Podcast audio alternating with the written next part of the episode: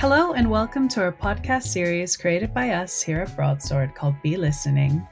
Today, we are joined by Claire Fennelow. She's the executive director of EVCOM, having several decades of experience behind her in the planning and delivery of national and international programs and events, including professional development, award schemes, B2B and consumer events, conferences, and bespoke projects. A considerable amount of her work life has been spent amongst the creative sector. And I could go on, but I'll let her explain the details. Welcome to the podcast, Claire. We're extremely excited to have you on today. Thank you very much. It's a real pleasure to be here. Can you tell us more about your background and how you made your way into the role of executive director at EVCOM? And can you explain what EVCOM is? Well, sure. So let, us start with that latter question first. So EVCOM represents um, the corporate event agencies and corporate film agencies, very specifically, um, and we're the only um, association or organization that represents both those groups, which, w- when it merged about 10 or 11 years ago, um, was possibly considered a little unusual. But I think over time, and particularly through the pandemic, um, the use of content and film in events has become increasingly common. Um, and now makes a lot more sense that those two uh, sectors sit together in the same organization. And then, in terms of how I got here, well, it's it's it's, it's been a long and winding road. um, I've spent uh, a, a lot of time in and around events in one way or another, and content, I suppose, but never in that corporate sector, but I have worked in corporate environments, if you see what I mean. So um, mm. I've done a lot of, uh, you know, work within the conference business.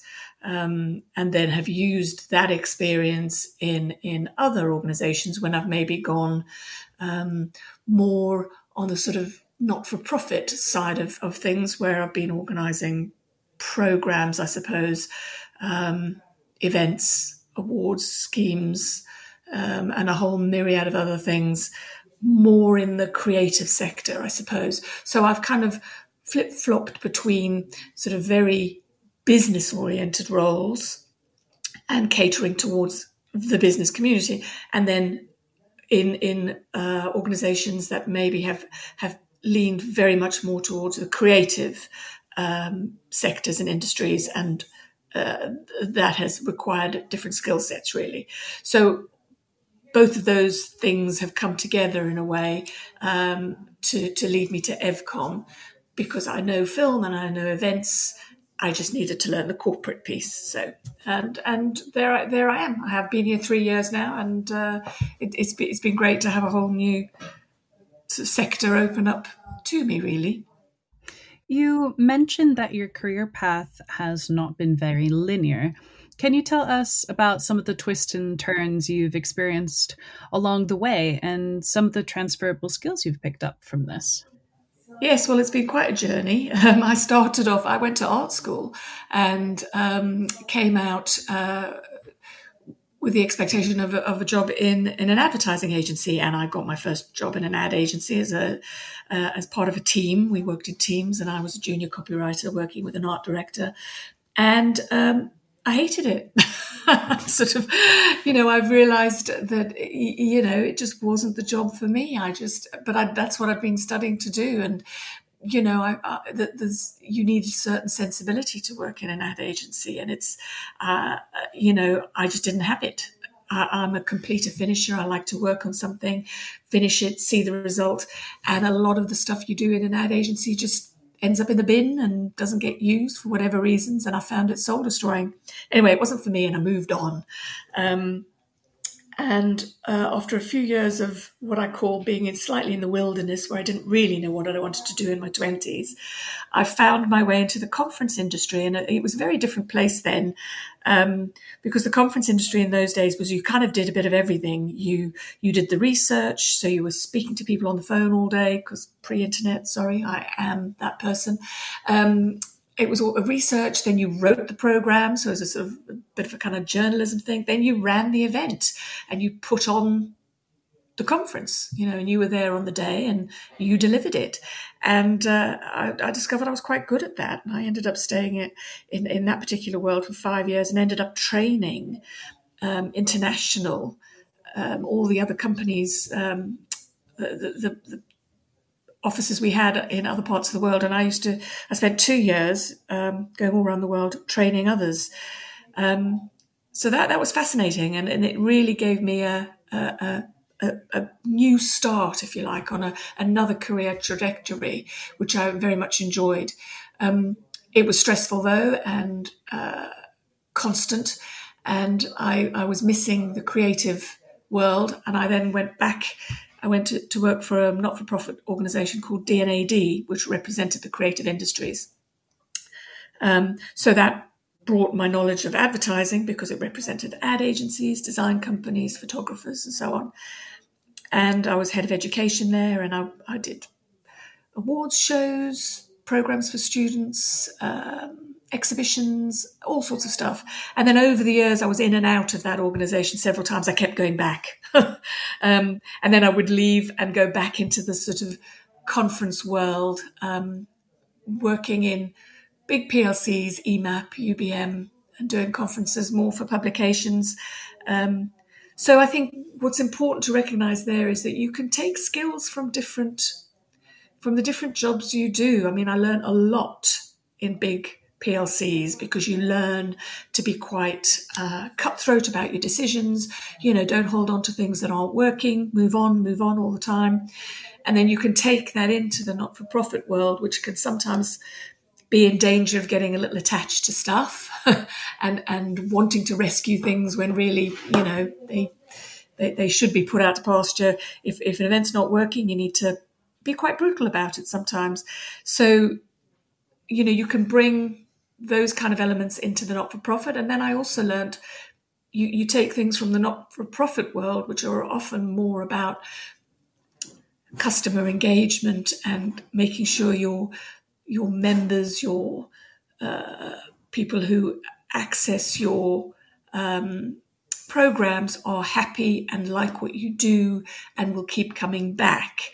And I think, particularly in a fast moving corporate environment, that can often be forgotten.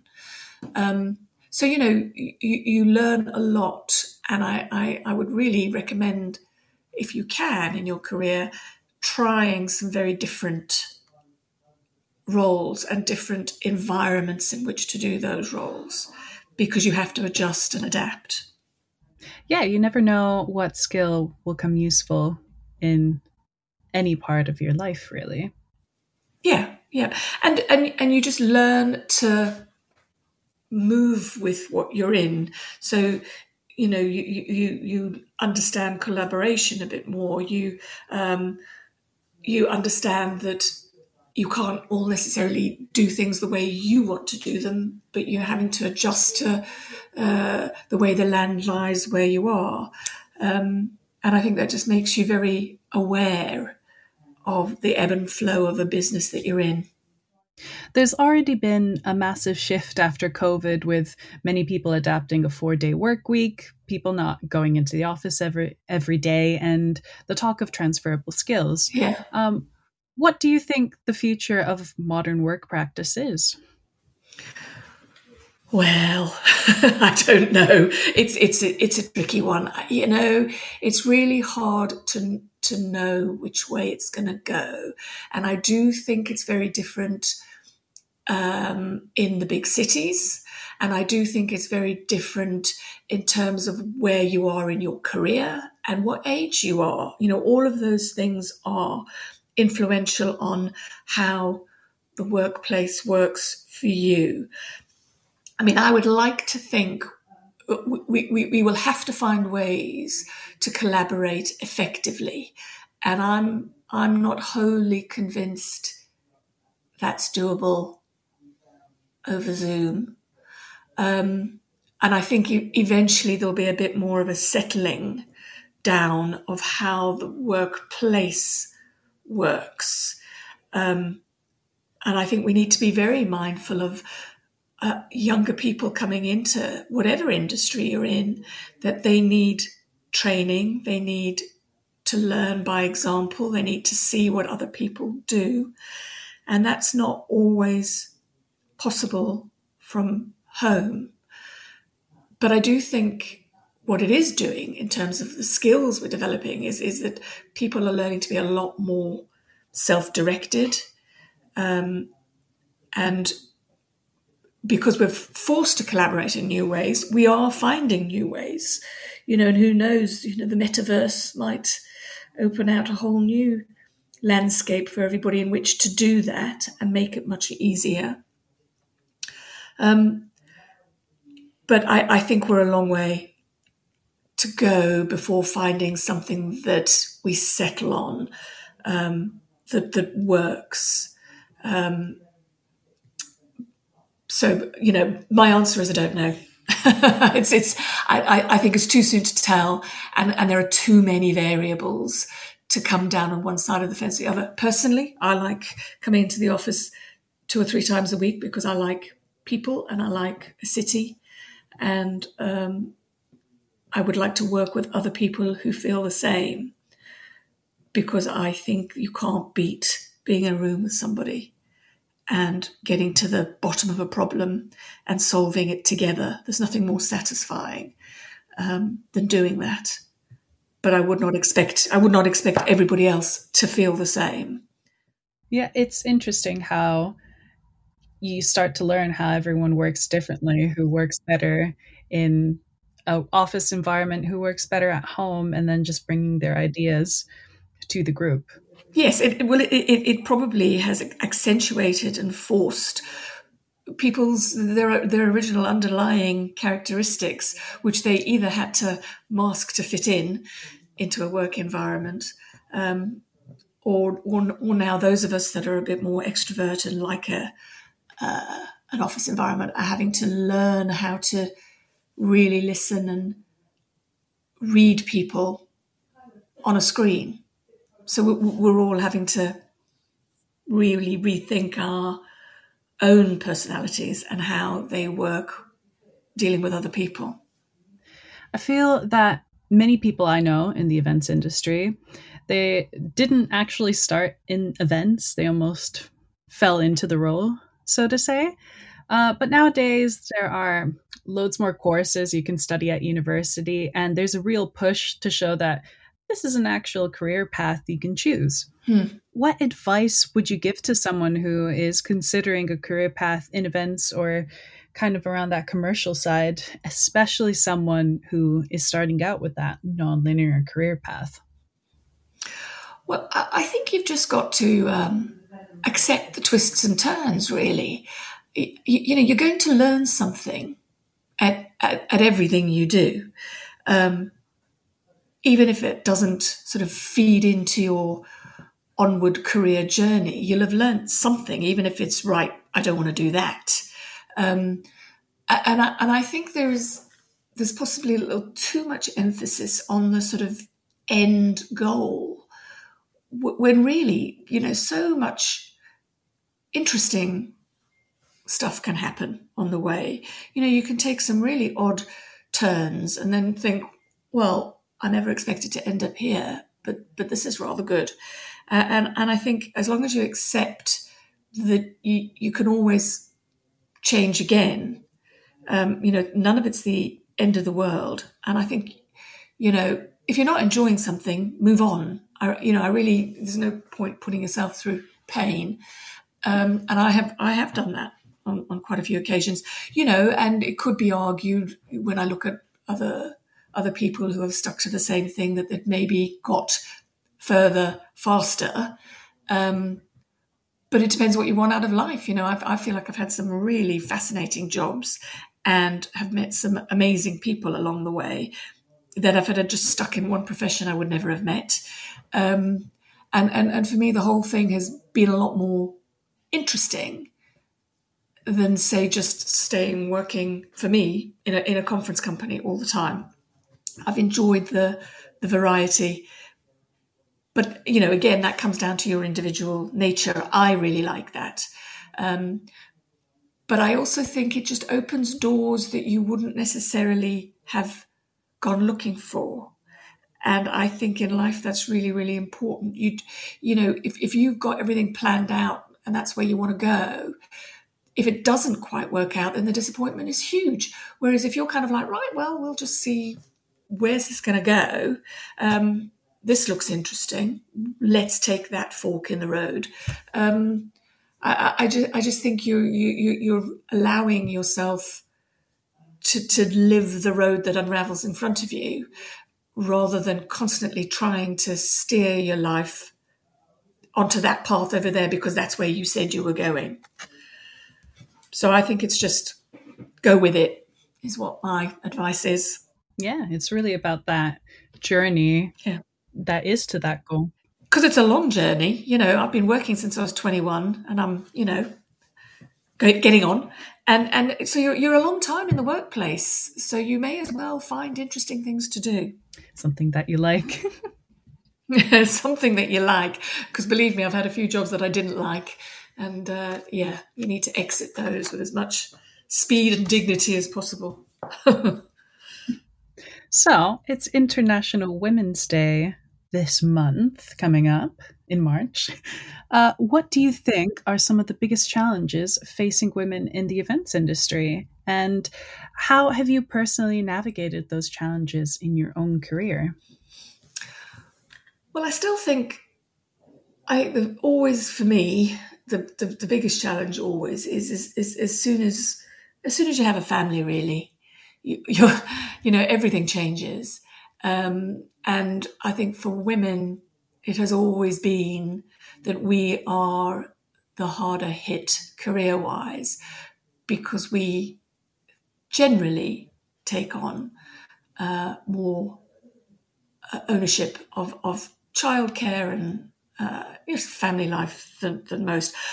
However, I, on the other hand, uh, was very lucky. So luck plays a part in that I had a husband who works from home, you know, and that made a big difference to the way I was able to approach uh, work. But on the other hand, I changed my my perspective as well. I even though I had a husband who shared childcare, I still went back to work very quickly because we needed to financially, um, and and then you're, you're you're in a constant state of, well, I'm not going to do those things because I want to get home, and and you are doing that balance all the time that I think a lot of men don't have to do, and I think that does impact your career if you're working in a male-dominated environment, which I often have. Um, so I think the, the, the problems remain the same. But I would say, I think the pandemic has brought about a massive change in the way that men have been able to spend a lot more time at home and have found it absolutely wonderful to be able to take part in their family life more fully. And I think that is going to really carry forward and have a, a terrific impact in that there will be more equality and there will be more uh, availability for men to take on more of that role and for women to forge forward. Look, I know lots of women who did forge forward um, and have managed to have it all in, in, in, the, in the words of the old dated magazines. But, you know, I think it, it fundamentally changes the way you think.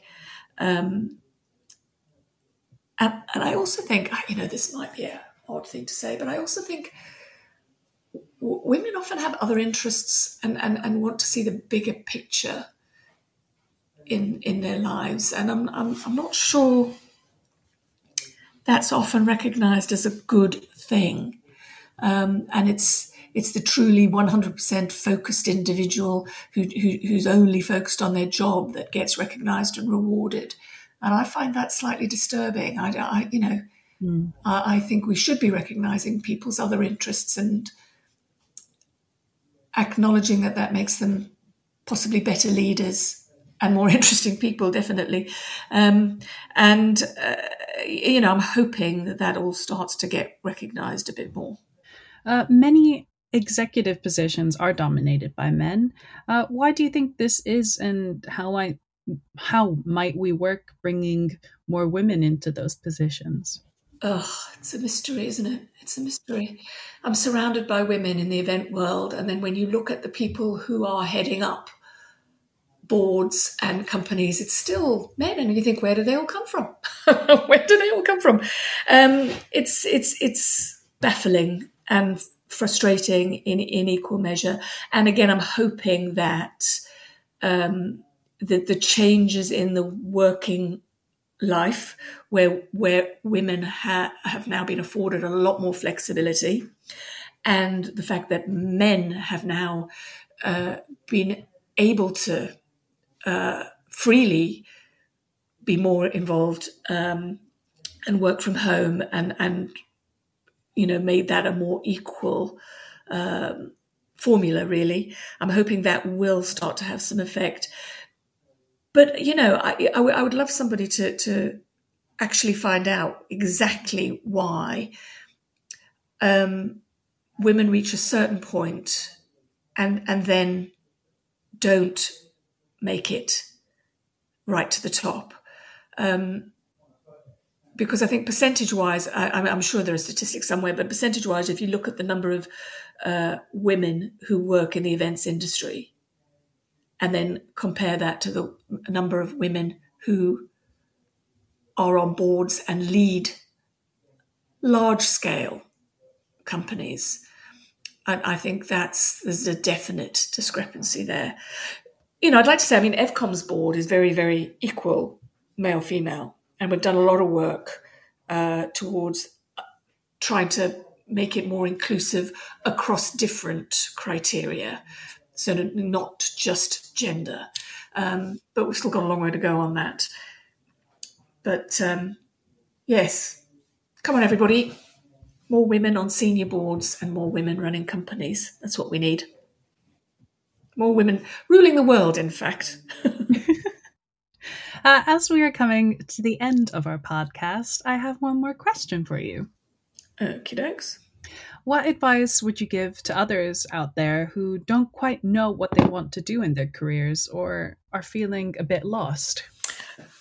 Right. Well, I think I'm going to say something here, which, you know, for young people, I think is often quite terrifying, as I think they just need to pick up the phone and call people and talk to them. You know, I discovered many years ago when I was doing research in conference companies that if you ring somebody up, and I would ring out the blue, and I would be asking them about their job, what's hard, what's easy, what the problems are, da da da.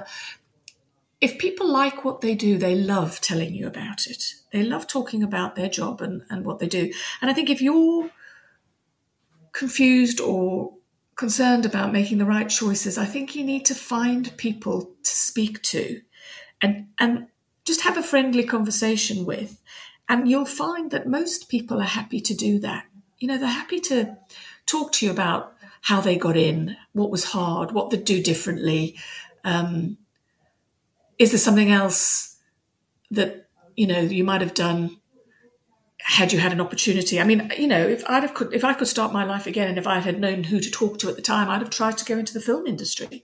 But I knew nothing about it, and I didn't know who to speak to, and it was a you know, a vague dream in in the sort of early 80s in Yorkshire.